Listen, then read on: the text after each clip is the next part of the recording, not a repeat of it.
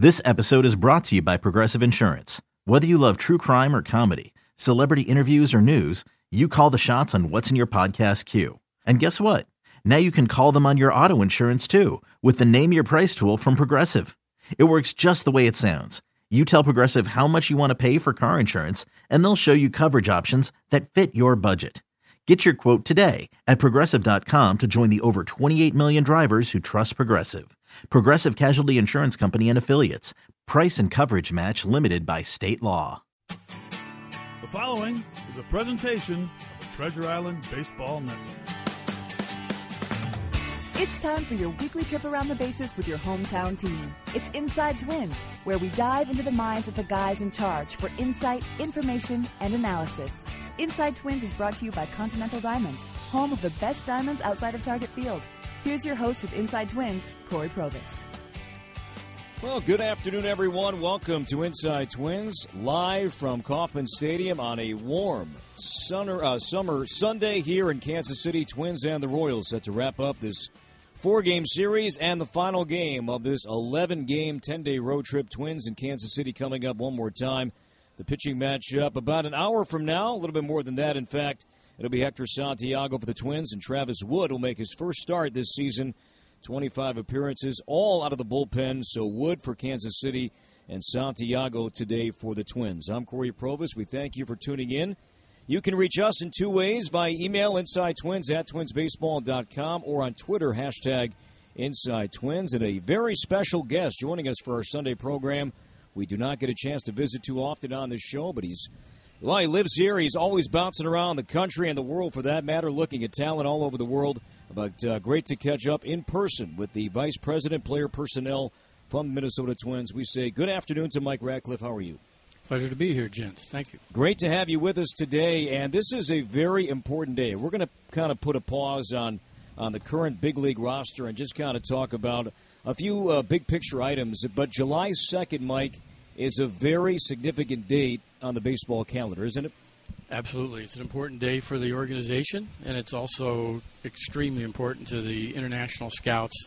This is a day we're able to sign uh, players around the world that aren't eligible for the draft, and uh, it's a culmination of a long process of evaluation, and now we get to make offers, sign guys, and bring them into the organization as of today. Elaborate on that point if you can. Guys who are not eligible for the amateur draft, why now? What what uh, what has to happen for kids to sign today? July 2nd, age 16. They have to turn age 16 before today or before September the 5th. You can sign guys uh, all around the world. Uh, everywhere where they play baseball. Uh, we'll be involved with guys today in Latin America, the Dominican, Venezuela, Panama, and even to Australia, Korea, Taiwan. Uh, the, all players that aren't eligible for the draft, and that's United States, Canada, and Puerto Rico, basically, are eligible to be signed uh, under the international guidelines, and July 2nd is our signing day. Uh, and there are reports circulating about the Twins signing a young player, but I know you can't speak of that because that is not yet official. But unlike the amateur draft, when teams have select slots and money allocated with different slots. It's not the same deal, is it today? No, the draft, you, you go to a selection process. This is a process where we negotiate with the family and the players. It's dollar sign on the muscle. It's uh, built on relationships that you cultivate over time with families, players, and their representation. And there, many times there are many teams vying for the services of the same player, and, and it builds to this day where you can actually make an offer and sign a player. All right, so it's not that the Twins have, say, the first pick during or on this day with the international draft or the international signing period. It's the highest bidder, right? That that's uh, kind of how it plays out on a day like today. Not always the highest bidder, but absolutely the carving of the money. The, every team has a cap, and uh, you allocate your resources accordingly. You try to as many, get as many good players as you can, as you can afford, as you can as you can deal with it's just like the draft in that we're all looking at many of the same players. The process now has changed over the last 10 or 15 years where there's showcases and, and events where we all attend and see the, the best guys. Uh, you know, 10 or 15 years ago was different where you had workouts and guys got hidden and it was difficult to find some of them. And, you know, five teams would show up on the doorstep of a guy at 1201. Uh, it, it doesn't work that way anymore. It's different. It's about building relationships, and you, you have a good idea of where you're at well in advance of today. So, you know, that's that's the next process. Though we're in houses right now. I've had several conversations already this morning with guys in in the DR and, and Venezuela, and you know we're in houses now to try to culminate the deal. You mentioned that every team has a cap with uh, with the international signing period. Does that number change each year? Does every team have the same amount? We're under new rules now. It used to be from the lowest ranked team from the previous year would have the most money, and it would go down to the team that won the World Series would have the least amount of money. Now we have almost all the same amount. It's right around five million. There's there's slight differences, but we're all basically working with about the same amount of money.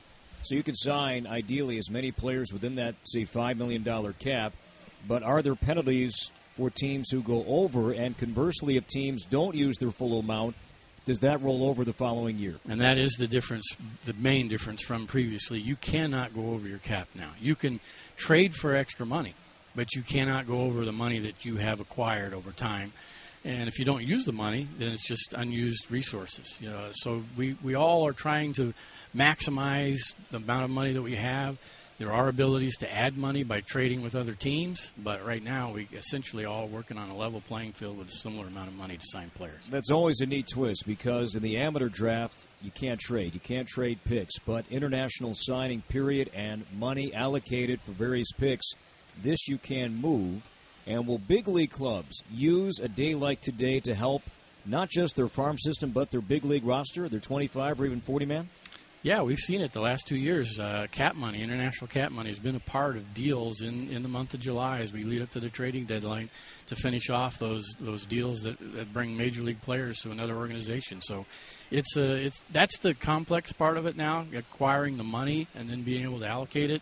The process leading up today has been very similar for a long time. You you evaluate the players, you cultivate the relationships, and now you try to consummate a deal. Uh, good stuff. Mike Radcliff joining us here, the Twins Vice President, Player Personnel. We'll talk more about that. Other subjects coming up as Inside Twins brought to you by Continental Diamond, home of the best diamonds outside of Target Field, rolls on.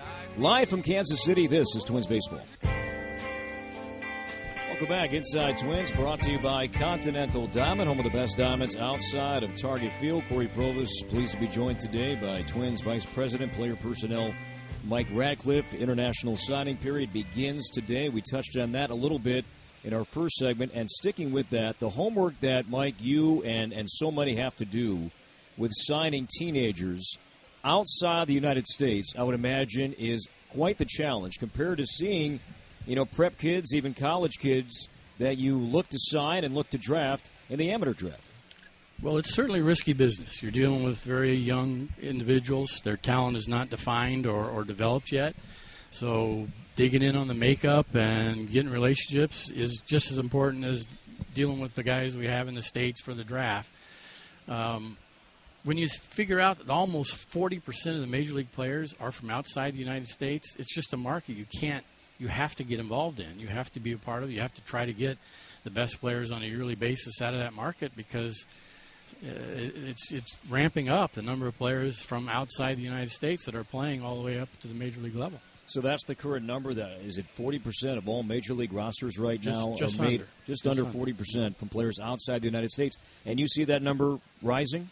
Yeah, it has been rising for years. You know, it, it, just like in the states, maybe the the sweet spots are Southern California, Florida, Texas. Well, in the international world, it's the Dominican and, and uh, Venezuela. It's Latin America. So that's where most teams allocate their resources. That's where you do most of your work. But there's there's also niches outside Latin America where teams have had success. Uh, we can point to our major league team with Max Kepler, who's from Europe, and and there's a number of players from the Far East that are impacting major league teams. So we've we've tried to tried to find uh, our way in, in all the different parts of the world that play baseball, but we're just like everybody else in that the Dominican Republic and Venezuela is, is, is where most of the players are coming from internationally, and that's where you have to have to spend your time and effort. And young players can sign as early as 16.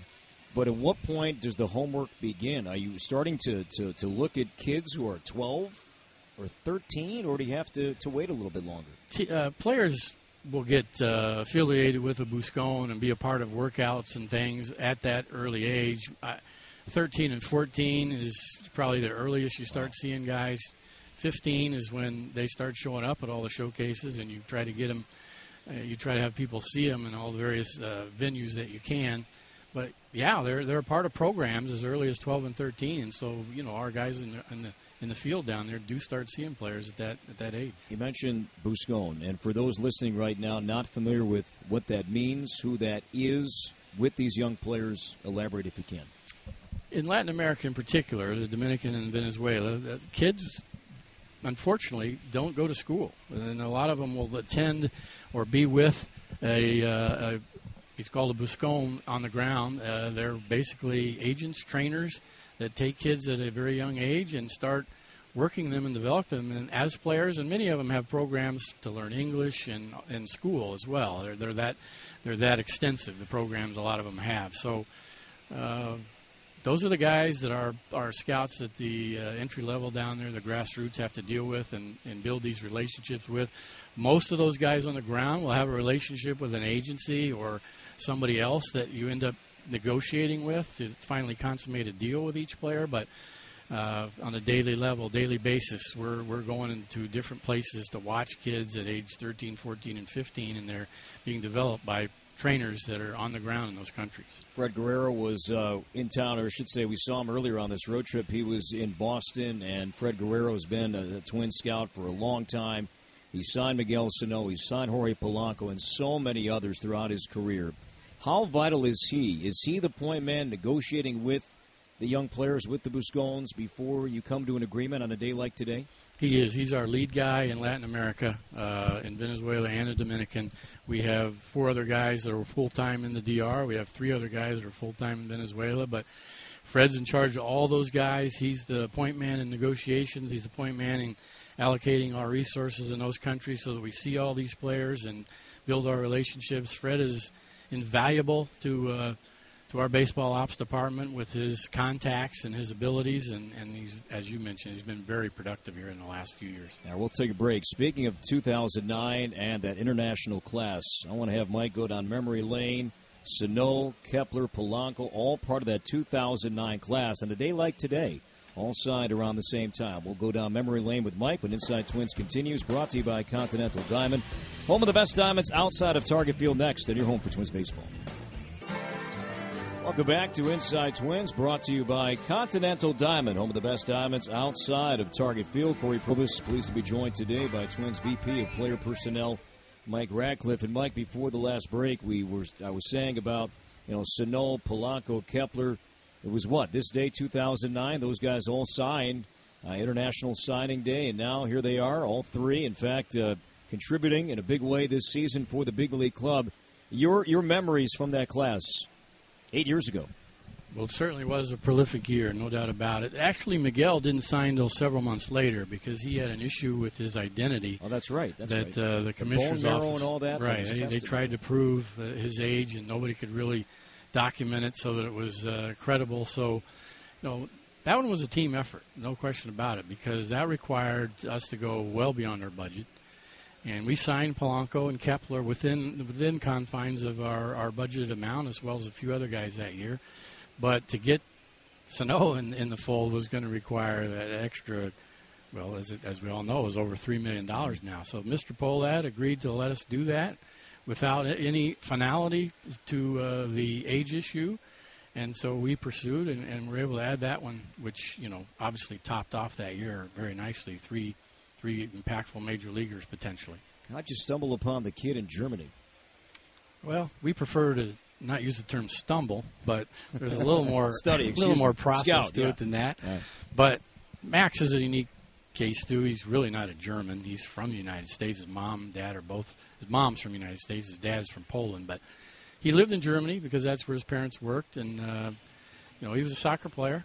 But at age 13, he started taking up baseball and got into a program that our scout in Europe, Andy Johnson, was uh, aware of and got to see him and started the process on him. And then Glenn Godwin and Howie Norsetter and all of us got involved and brought it to the point where we, you know, had interest to sign him for over seven hundred thousand dollars. You mentioned Miguel Sano and what he what he received. Yet I believe Wander Javier remains of all the, the international players you've signed he received more money than Miguel Sano. Why and, and what is Javier's ceiling? Well, it's supply and demand in every case, and in, in Sano's case, a lot of teams wouldn't become involved because of the age issue. Their ownership wouldn't allow them to proceed, so we probably got him for somewhat of a discount, to be honest. Uh, and then Wander was a, was one of the higher rated premium prospects in that class, and uh, we valued him highly, and we competed with about five other teams to to get that deal done. It seems so strange to me, but you know, given a year could separate a player from, say, you sign him at 16, but maybe 17. Does that year really make a difference? I mean, dollars probably drop, but just one year from 16 to 17, that is a big difference in, in finances and maybe in, in, in, talent. Well, you've hit on a unique uh, point because as as the process goes now, it does. Uh, we and several other clubs have, have kind of started to find a niche in that 17, 18 year old bracket, guys that have been passed over, that you can you can find players in, in those ages that have value. We've just signed a few guys recently for small amounts of money that have present velocity and size and, and pitches that you know we think are are going to be prospects. So the way the process is now, uh, most organizations view the 16 year old as the premium talent and that's where the money's spent. But there is a, a lot to be said for being due, having your due diligence to keep following players that go beyond that and go through the cracks. And we'll see in the future here whether that that's reeks rewards to our organization. And I would imagine too that those those kids will be hungry, right? They were passed over, maybe looking for the, the, the big bucks when they were 16, turning 17. That didn't happen, but then you sign them cheaper, but maybe there's some motivation to begin a professional career. All that comes into play, and, and we're kind of excited about a few guys we've added the past few years. There's a number of other clubs that have kind of looked into this market, and you know it's going to be interesting to see how it pans out. A couple final thoughts with Mike Radcliff next as Inside Twins wraps up after this on your home for Twins baseball. Last couple minutes of Inside Twins. Corey Provus back with uh, Mike Radcliff. And Mike, we could sneak in a question now from Clinton from Eden Prairie, a loyal listener and he's asking all the discussion today about the international signing period and, and signing kids at 16, 17, and some, and we're, we're seeing some now at the big league level.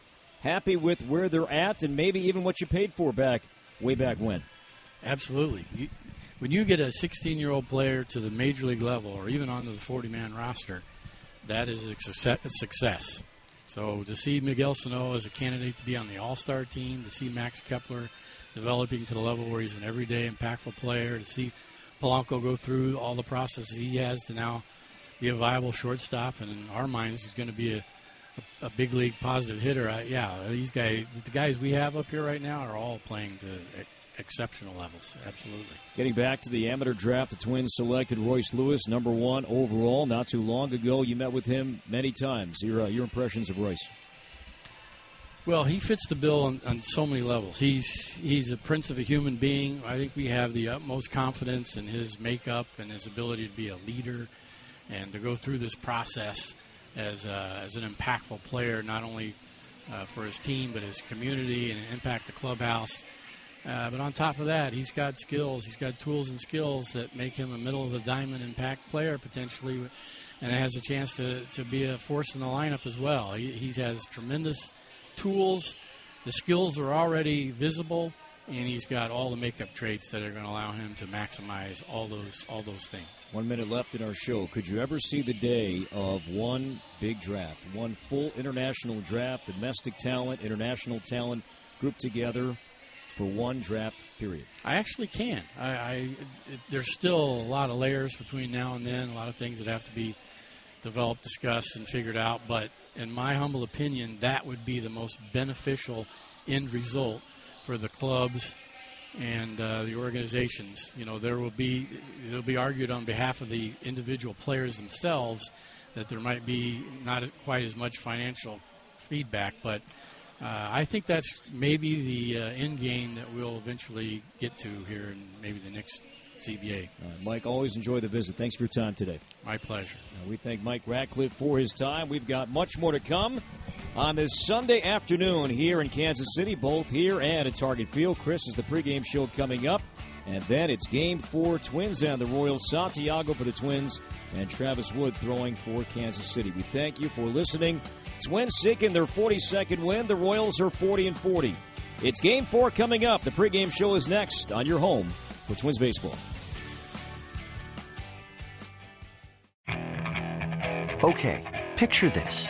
It's Friday afternoon when a thought hits you. I can waste another weekend doing the same old whatever, or I can conquer it. I can hop into my all new Hyundai Santa Fe and hit the road. Any road. The steeper, the better. Because my all new Santa Fe is available with HTRAC, all wheel drive, so I can hit the trail without a worry in the world. Heck, with three rows and best in class rear cargo space, I can pack the whole family in with all our gear. We've got available dual wireless charging for our phones, so we'll never lose touch with civilization, and we won't lose touch with the primordial power of Mother Earth. So, which is it? Waste the weekend or do something a little more epic? And conquer it in the all new Hyundai Santa Fe. Visit HyundaiUSA.com or call 562 for more details. Hyundai, there's joy in every journey.